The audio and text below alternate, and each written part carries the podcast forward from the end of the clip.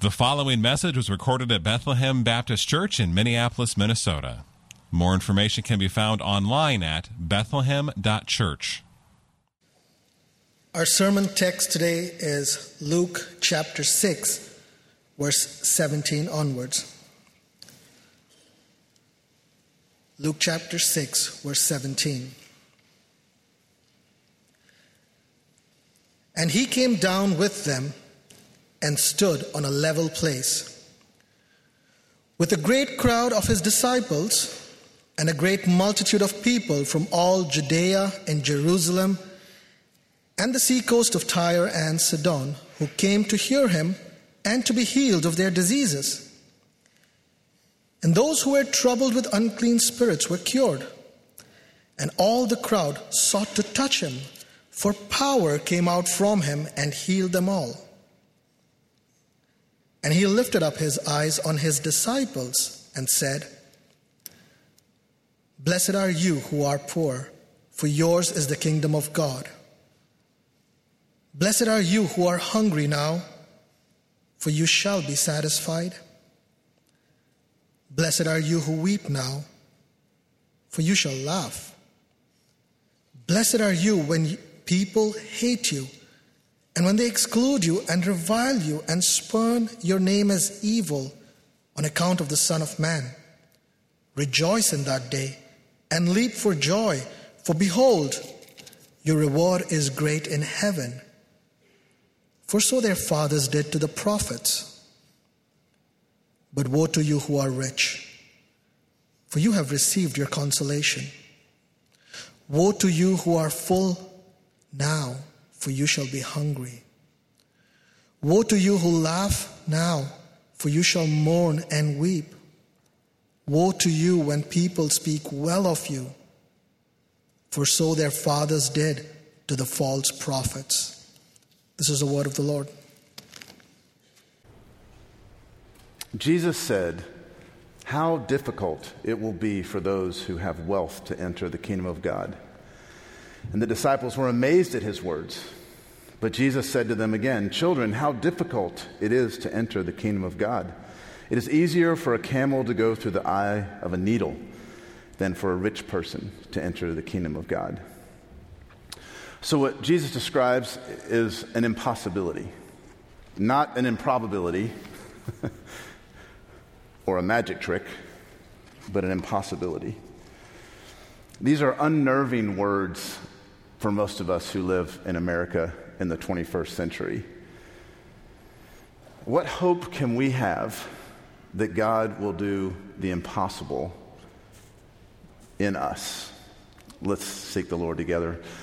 Father, miracle worker, we pray, seek you now. I seek your face now and ask for you to do miracles in this room. We go here, we go to you, because where else will we go? There is no academic center, there is no hospital, there's no precious metal mine or bank vault in which we can find what we need the most for our souls that we might enter the kingdom of God. So I pray for you to do miracles in us today. In Jesus' name. Amen. Amen. We're continuing in our, our series on Luke. If you've been here, you know that's where we've been. I'm a context guy, I can't help it. And um, so please bear with me. Hopefully, this will be helpful. Keep these things in mind. Just a few things to understand about Luke, this Gospel of Luke that we're reading as we continue on in the coming weeks. Luke is a companion of Paul. Luke wasn't one of the apostles himself, but was very close to the, to the apostle Paul, with him and many of the things we have in Scripture as, a, as his own eyewitness. Witness. Luke is precise, he's careful, he's detailed. His Greek is superb as an educated person. It might be even a bit ironic because Luke would have likely been a person of means, not speaking from poverty, but someone who was educated he speaks as one who is educated and probably has resources. He speaks with a burden, particularly to the Gentile converts. most likely himself a Gentile convert. He has a place for the disenfranchised, a place for the poor, prominence for women. It's a, it's a gospel of praise. There's a lot of praise in Luke's gospel. It's wonderful. In fact, often he'll say as they go along, praising God. Praising God, they such and such. Praising God, they this and so forth. It's a gospel of prayer. Prayer is very prominent in Luke's gospel. Prayer to the one who does miracles. It's a gospel for all peoples. Luke has in view all peoples the peoples of the world, that they would know the gospel, that they would know Jesus, that this, this gospel message wouldn't be a tribal message, but it's now to the ends of the earth, to all peoples. He, for Luke, the love of God is wide and it is deep. The wide, wide, deep, deep love of God in the gospel. That's, that's kind of where Luke's coming from. Of course, we understand that the scriptures are penned as the Holy Spirit carries the authors along. So don't get too distracted with who Luke is, because though we see Luke and his personality is not set to the side, he's not a machine. At the same time, this is the Holy Spirit.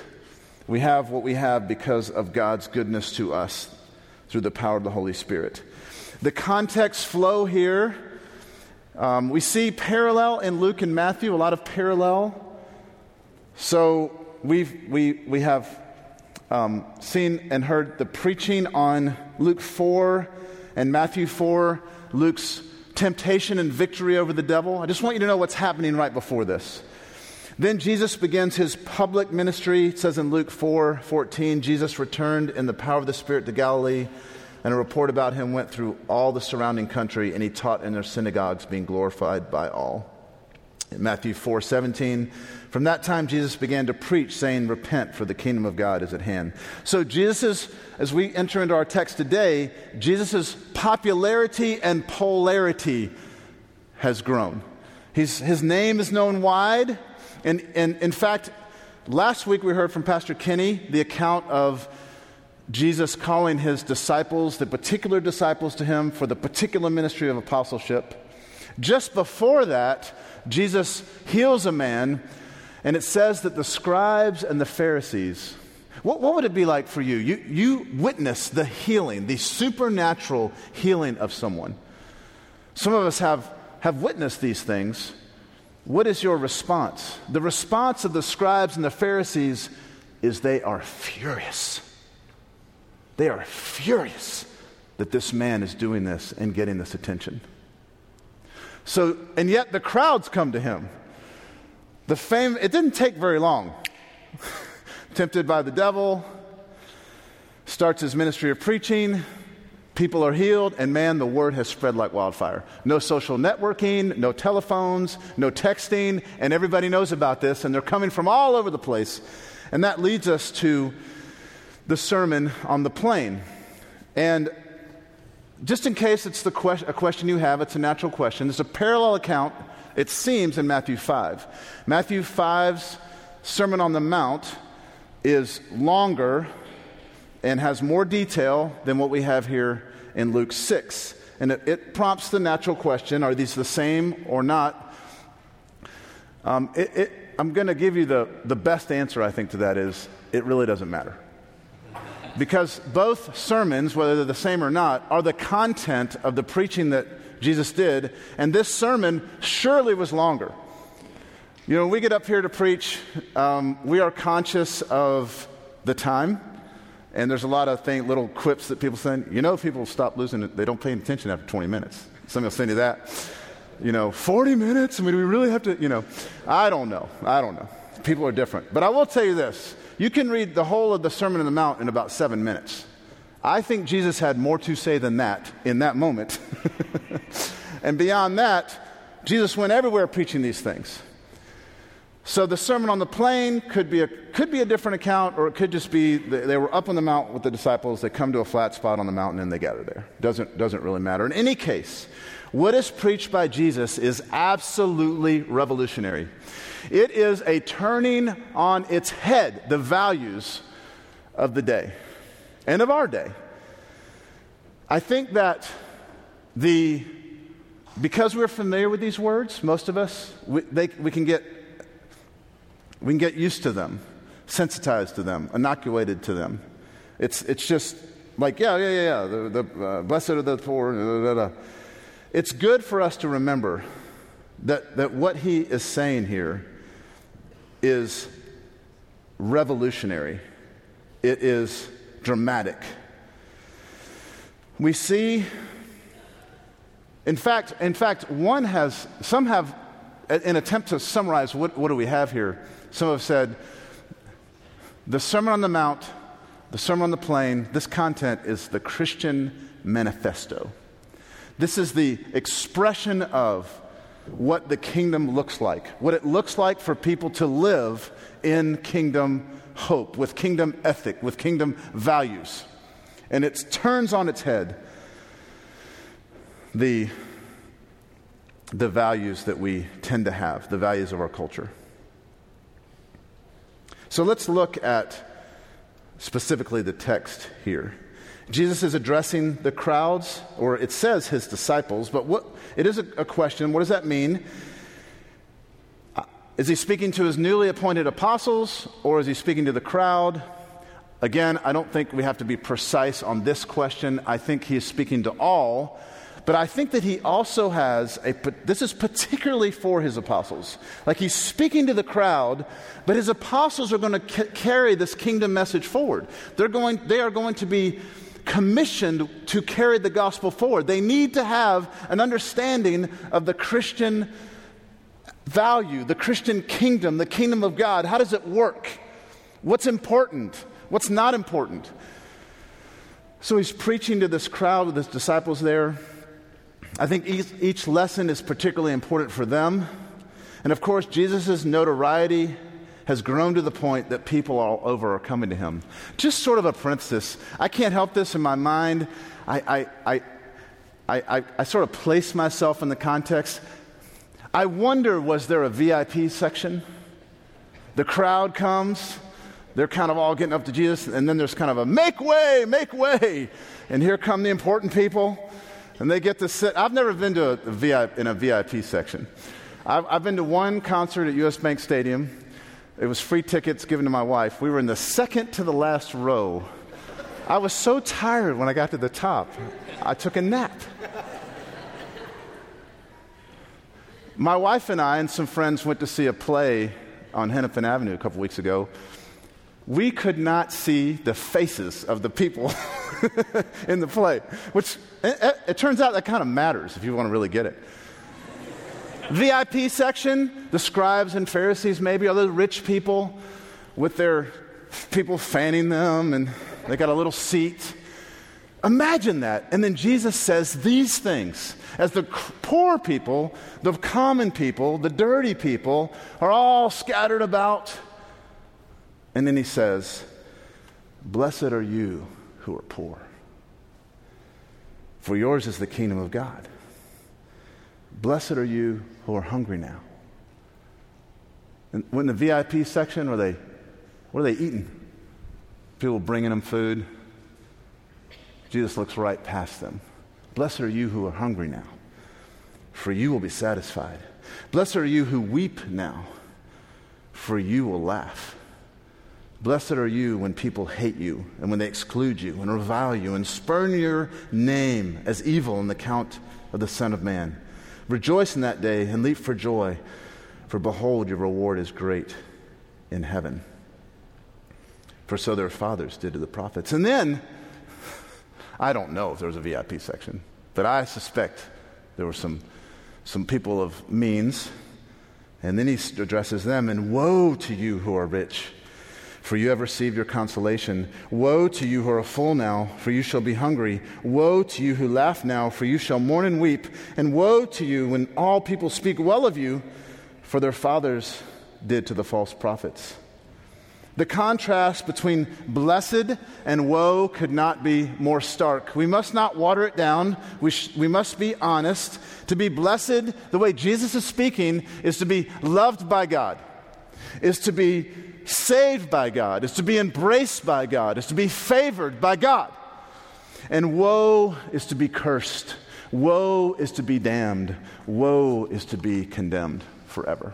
This, this, is not light language. This is not the red team and the blue team. This is not those who are kind of unfortunate, but those who are kind of have good things.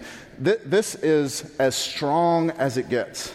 So, in summary, those who are poor, hungry, weeping, and persecuted are blessed, and those who are rich, full, laughing, and admired are cursed. What are we to do with this, friends, as we sit in this nice room, in this conditioned air? I don't think anyone's going to fall over from starvation. I know I'm not. What are we to do with this? Natural questions come to mind. Who are the rich? How much money do you have to be to have to be considered rich? My guess is if we surveyed this congregation, most would say, I'm not really either.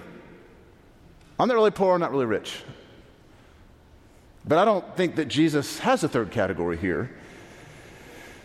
Where does that put you? Where does that put me? What if I have plenty to eat? Should I fast more so I can feel more hungry? I like to laugh. I laugh a lot with my friends. Should I try to be more serious? Someone says something funny and I. because I want to be the blessed? Are we supposed to have. Aren't we supposed to have a good reputation as Christians? How do I have a good reputation and show evidence of persecution? These are natural questions. What do we do about this? First of all, what, I want to be real about what the Bible says about poverty and about the poor. Let's, let's not start with our yabbats. You might think that's a Yiddish word. It's not, it's just a word and what we do to kind of provide an excuse. Well, you won the race. Yeah, but you had a head start. So we don't want to say initially, well, he, yeah, yeah, but that's not what he really means. Let's start with being honest and looking at what the Bible says of the place and the prominence of the poor in the Bible. There's over 200 Old Testament references to the poor. The poor are not a side thought, they're not an afterthought. Paul reports the apostles' confirmation to his ministry to the Gentiles and the exhortation in Galatians 2 to remember the poor. Jesus said that we will always have the poor with us. So, no social plan, no redistribution of wealth, no ministry program will eradicate poverty. And still, we are to engage poverty with gospel, hope, and love. Ask Jeff Noyad, one of our deacons who leads Jericho Road, if he thinks he's going to work himself out of a job. Who are the poor? Not just the poor for poor decisions. Now, now I'm going to say a couple things here. Some of you are not going to like this. It's okay. Email me is fine, ken.curry at bethlehem.church. Um, but I would go ahead and, and buckle up your seatbelt, your emotional seatbelt here for a minute. The poor are not just poor for poor decisions. They are though, they're, having, they're, they're described as those who have nothing or very little and are victims of injustice. Proverbs 13 23. The fallow ground of the poor, hear this, okay? Let's track with me. The fallow ground of the poor, it's like the good ground of the poor, would yield much food but it is swept away through injustice. It's not that they don't work hard, it's because of injustice that their fallow ground does not yield.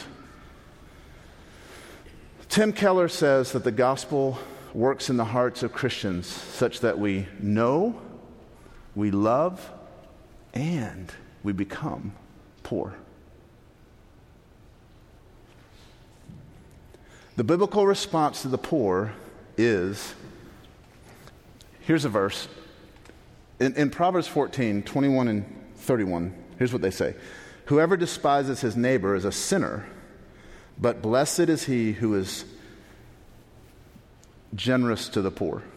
Proverbs 14, 31. Whoever oppresses a poor man insults his maker. It doesn't say he insults the poor man, but surely he does. Whoever insults, who oppresses the poor, insults his maker, insults God to oppress the poor. But he who is generous to the needy honors him. Now, I said the biblical response to the poor is, and I pause because that word in the ESV, generous, in Proverbs 14, 21 and 31, is it's different in all the major translations. Some have it as mercy, some have it as grace, some have it as kindness, and some have it as generous.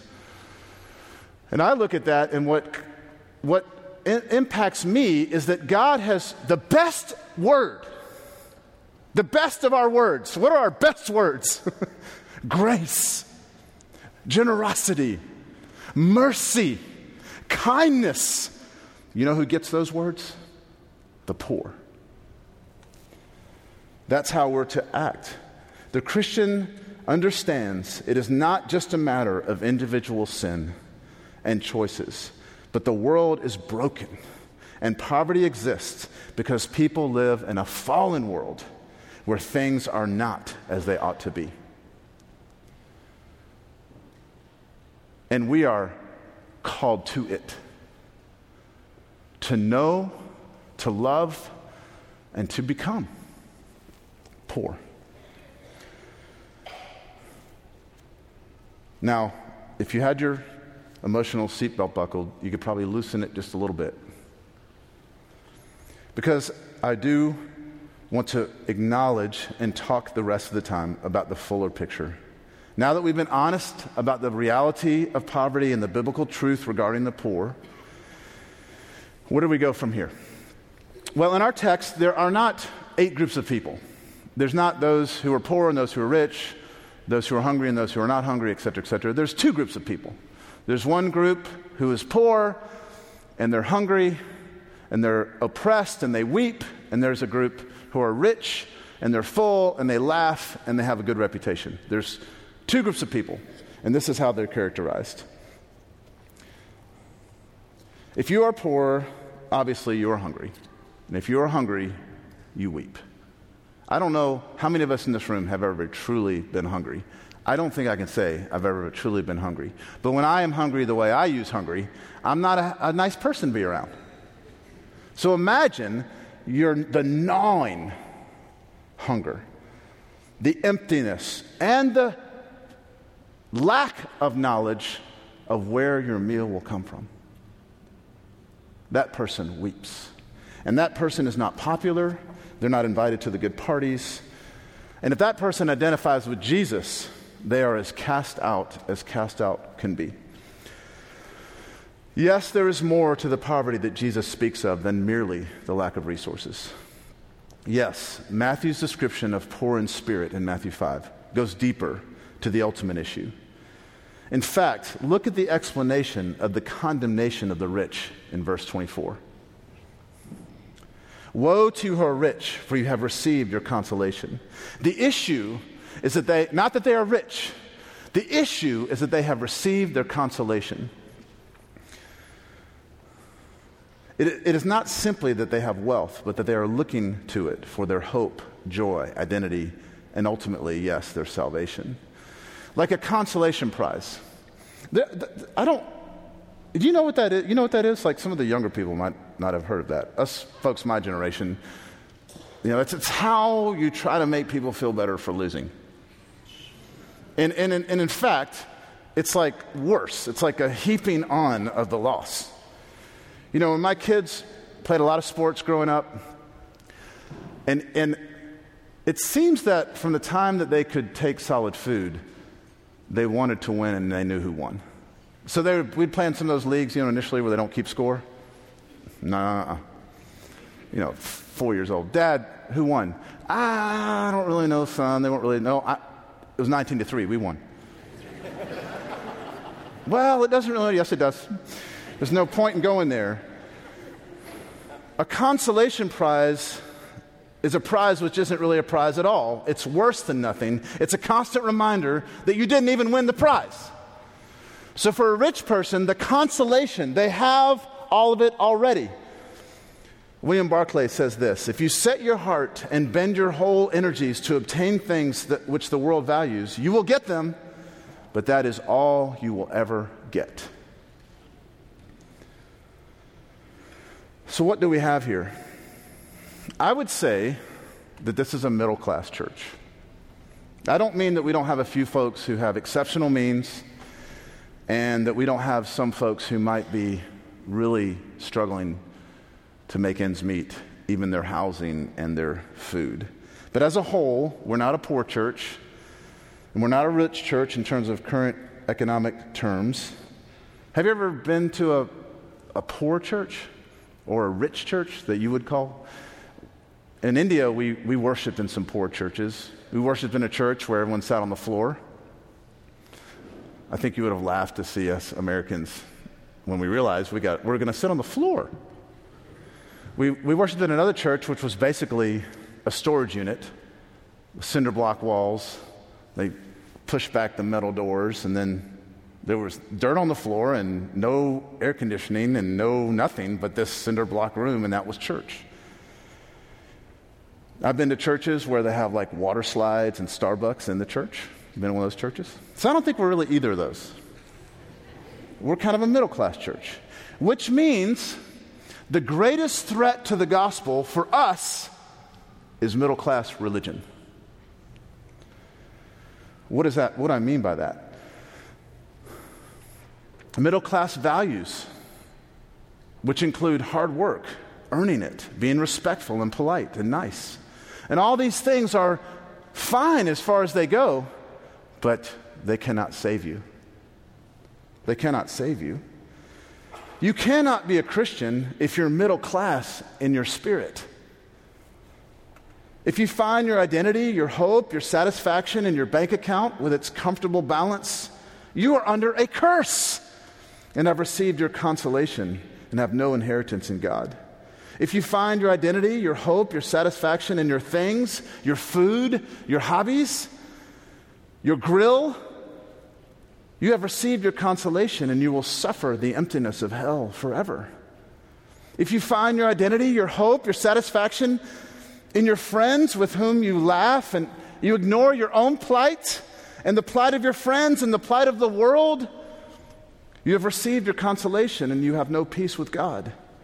If you find your identity in your profession, your competence, your reputation, you've received your consolation in full and will only be cast out from the love, acceptance, and affirmation of God forever.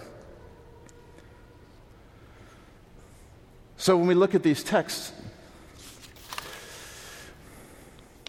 we see that middle class religion can only condemn.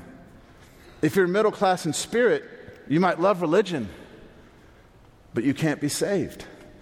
Only, the only people who hear the gospel are the poor in spirit. You can't hear the gospel without being poor in spirit, without recognizing I have nothing. Religion says try hard, live nobly, give to the poor, even give to the poor. Be nice. The religious person says, I can do it. The gospel says, no one is good, not even one. Even my best deeds are like filthy rags before Him. I shared with our young adult group when I had the privilege of their retreat this illustration. I'm going to do a version of that. Um, so I had these, I had this memory before, by God's grace, He exploded my categories of what salvation and life and joy are all about. Had this memory of thinking it like a balance scale, a cosmic balance scale. If I can just do enough good things that outweigh my bad things, then I'll go to heaven. I do good things and bad things. And I think a lot of people think that way.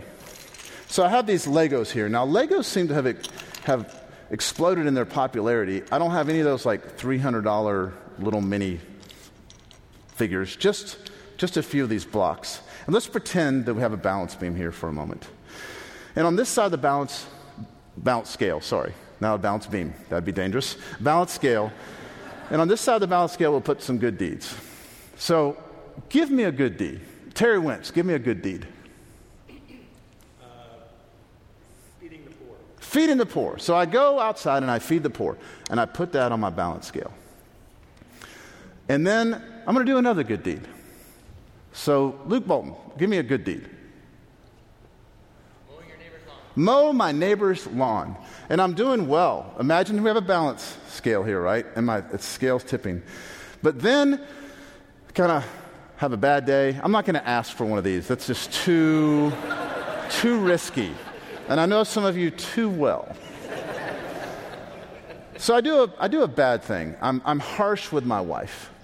And, and the scale tips this way. And, and, then, and then I'm selfish. I do a real selfish thing. And then, a, but then, but then I go and I, I read my Bible. And so now I'm doing okay. And as long as I die when I'm this way, I get to go to heaven. So every time I do one of these, I got to do one of these. But that's middle class religion. That's works. I do enough good things. I'm saved. I don't need a gospel. I don't need a savior. I just need to be more good than I'm bad. But here's the truth of the gospel all of our good deeds, when done to satisfy God, to gain favor with Him, they go on this side. That's hard to hear, isn't it? You're telling me I can go to hell for reading my Bible? If you read your Bible to say to God, Look at me, look at my righteousness, Lord, condemnation. Look at me, I fed the poor, Lord, accept me condemnation. The gospel isn't for those who have good deeds, it's for those who are poor in spirit, who have nothing to put before the Lord. The one who comes to him must know that he has nothing. I have nothing. Even my good deeds condemn me. Ah, but I want your mercy. I want your grace. The one who comes to him must know he has nothing. I have nothing. The gospel works in your heart not only to know and to love the poor, but indeed to become poor. To strip away the arrogance and the haughtiness and the self righteousness and lay yourself bare before the Holy One to say, I have nothing. To come to Jesus is to receive a value you've never known before. You got a $5 million jet. I've got Jesus. You have a banquet in this life. I have food that will never perish, living water, the love and favor inheritance of the King of Kings. The gospel is only for the spiritually poor. So, all the way back to where we started, Jesus said, How difficult it will be for those who have wealth to enter the kingdom of God. And the disciples were amazed at his words. But Jesus said to them again, Children, how difficult it is to enter the kingdom of God. It is easier for a camel to go through the eye of a needle than for a rich person to enter the kingdom of God. What Jesus describes is an impossibility. No amount of hard work, no amount of goodness, no amount of politeness, no amount of niceness will accomplish it. It takes a miracle. So, what hope can we have that God will do the impossible for us? For you know the grace of our Lord Jesus Christ, that though he was rich, yet for your sake he became poor, so that you by his poverty might become rich. Apart from the gospel of Christ, we are poor. The Holy Spirit opens our eyes to see our spiritual poverty. The gospel is that Jesus saves the spiritually poor by becoming poor to give us his riches. His cross is not cheap. His priceless blood cleanses and saves us to the uttermost. And it is for those who have come to the end of themselves. Woe to you if you are not in Christ and you die in your sins. But blessed are you if you are in Christ. Blessed is Tim Keller today to whom I owe a great debt for this sermon, and rich beyond words. Blessed is Eileen Westberg, whose inheritance would make the Pharaohs jealous.